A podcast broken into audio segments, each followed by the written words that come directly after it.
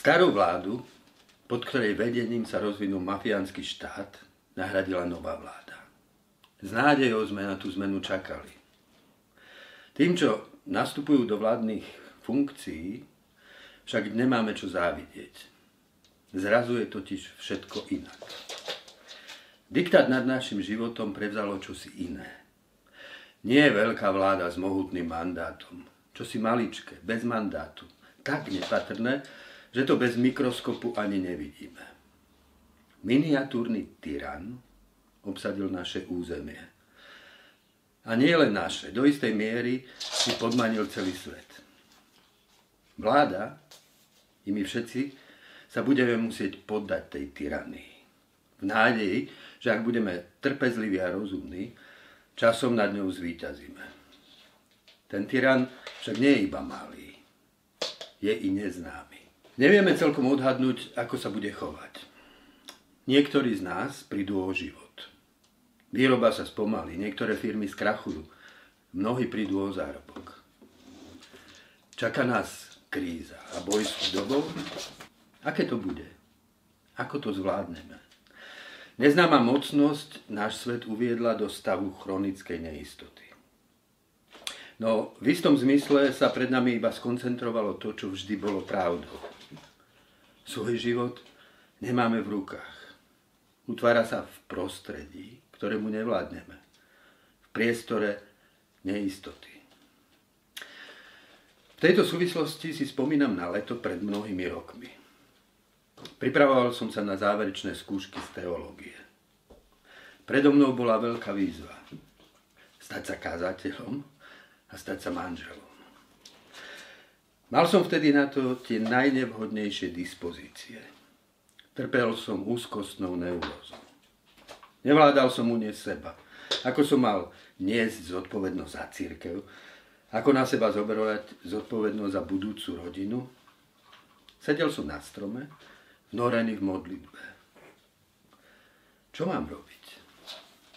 Vynoril sa vo mne obraz. Sedeli sme s Jarkou v hniezde vysoko na strome. Hniezdo sa rozpadlo. Prepadli sme sa do prázdna. Padali sme tak dlho, kým sa nám nerozprestreli krídla. Nepadáme. Letíme. Nesú nás neviditeľné vzdušné prúdy. Na svadobné oznámenie sme vpísali text z knihy proroka Izaiáša. Tí, čo očakávajú na Boha, nadobúdajú novú silu. Vznášajú sa na krídlach ako orly. Odvtedy vieme, už tu pre nás nikdy, nikde nebude istota hniezda. V tej prázdnote sa však udržíme. Naučíme sa opierať o neviditeľnú prítomnosť Boha.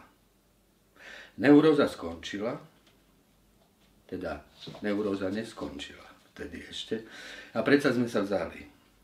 Hoci mi chýbali všetky predpoklady, prijal som povolanie kazateľa.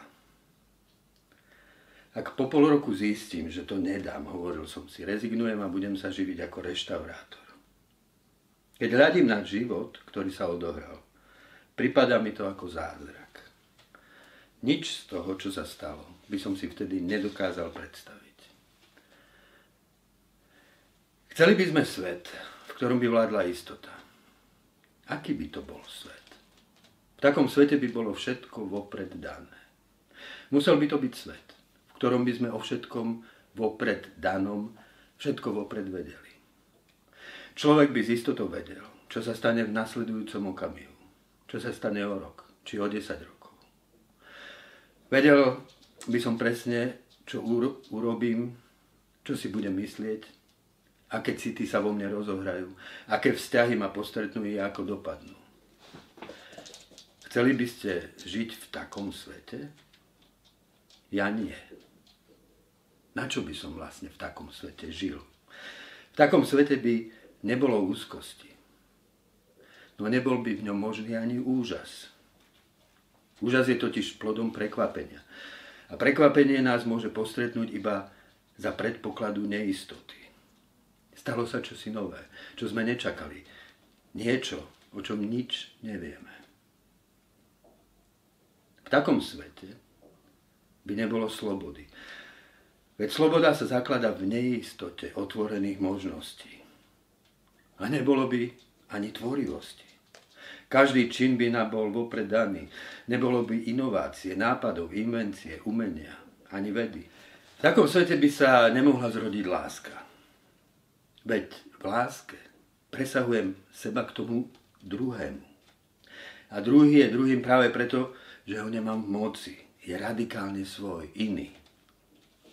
Vo svete istoty by však všetko bolo moje. Keďže by som to všetko vopred dané, vopred poznal, všetko by bolo vo mne. Nebolo by druhého. A tak by nebolo ani lásky. V takom svete by pre mňa nebolo ani Boha. Všetko by som popred vedel. Bol by som akýmsi kvázi Bohom. Nebolo by tu pre mňa ono nekonečné. Moje obmedzenia presahujúce bytie. Ten väčší a nekonečný by ma nemohol uchvátiť. Nemal by ma ako zavolať k dobrodružstvu lásky, ktoré nikde nekončí. Nemecký filozof Karol Jaspers vedel, že istota o Bohu sa zaklada práve tu, v neistote našej slobody. Odkiaľ sa berie táto viera? Pýta sa. Nemá pôvod v rámci skúsenosti sveta, ale v slobode človeka. Človek, ktorý si skutočne uvedomí svoju slobodu, získava zároveň istotu o Bohu. Sloboda a Boh sú neoddeliteľní. Prečo? Som si istý, vo svojej slobode tu nie som cez seba samého, ale som si darovaný, lebo si môžem chýbať. A nedokážem si svoje slobodné bytie vynútiť. Boh je istý. Nie ako obsah nášho vedomia, ale ako prítomnosť pre existenciu. No nie len neistota.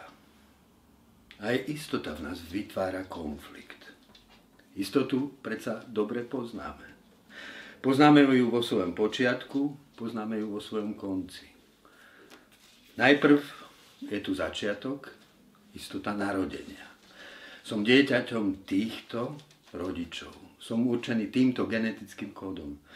Som týmto telom, touto kombináciou vlastností, dárov i slabostí. Som touto osobou. Tu nie je voľby, nie je alternatívy. Toto som ja.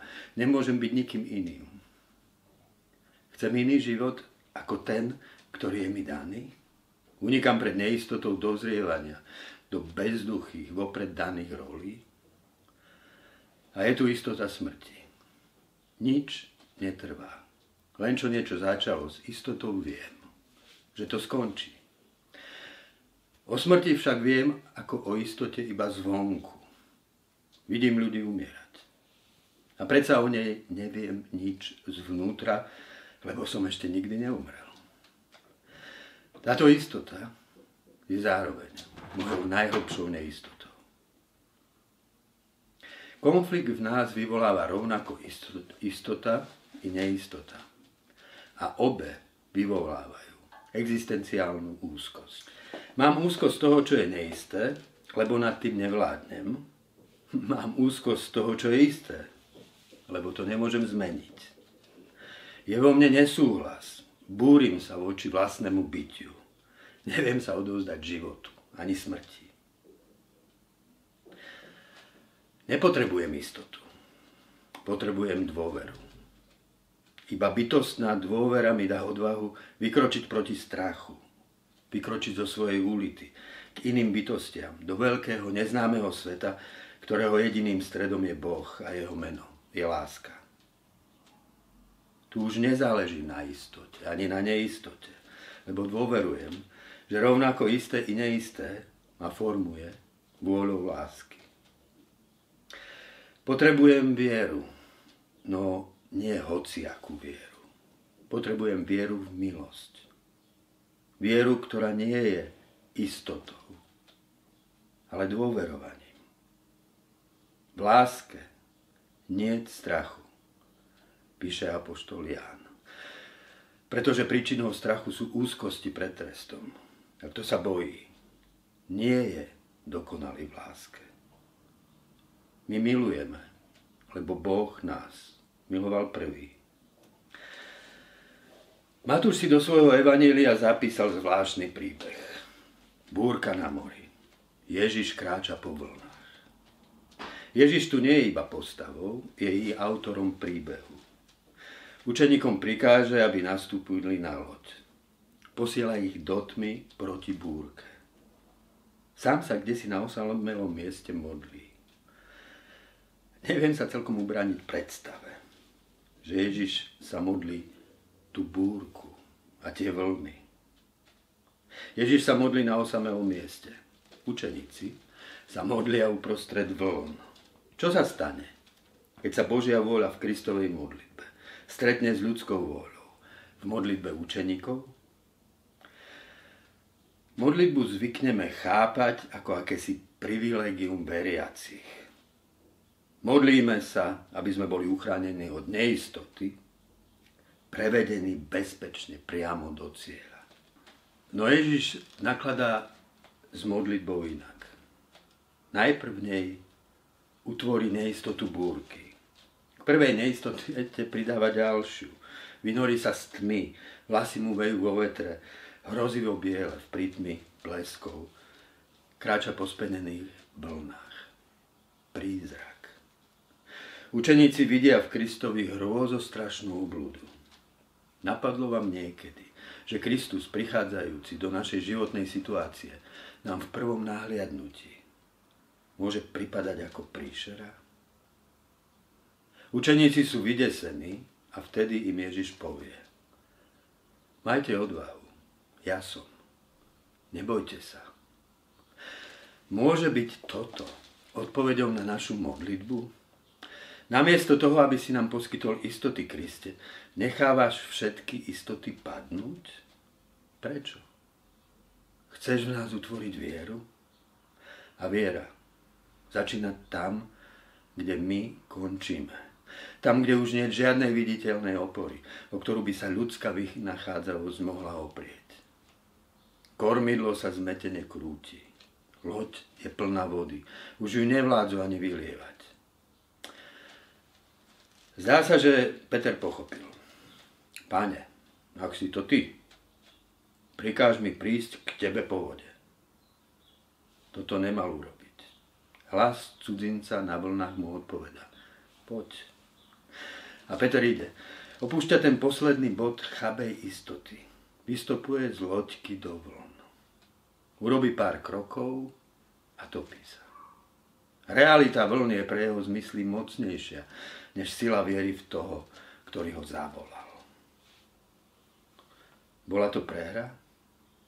Nič veľké sa nedeje. Topí sa ako obyčajný smrteľník. No práve tu, kde mu do nozdier vniká voda a on zúfalo mláti rukami okolo seba. Mu rameno uchopí pevná dláň. Peter sa topí, no v tom topení je s Kristom spojený. Jeho viera neprenáša hory, no vo svojom zlyhaní nachádza to najpodstatnejšie. Dôveru v milosť.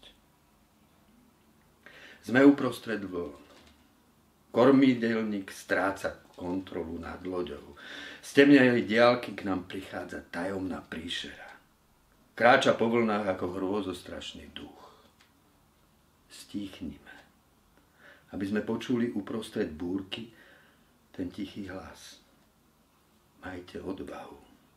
Ja som. Nebojte sa. Bože, stvoril si nás v krehkej slobode.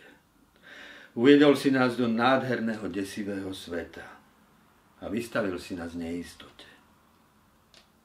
To je prostredie, v ktorom má rásť a rozvíjať sa v nás. Človek ducha. Človek slobodný, tvorivý, schopný, odvážne sa odovzdať láske, trpieť pre pravdu, byť uchvátený tajomnou slávou krásy.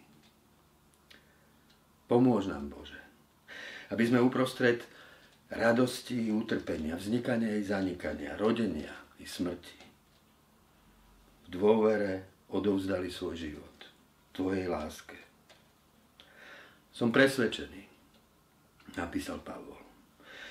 Že ani život, ani smrť, ani prítomné, ani budúce veci, ani to, čo je vysoko, ani to, čo je hlboko, ani žiadne iné stvorenie nebude nás môcť odlúčiť od Božej lásky, ktorá je Ježišovi Kristovi, našom pánovi.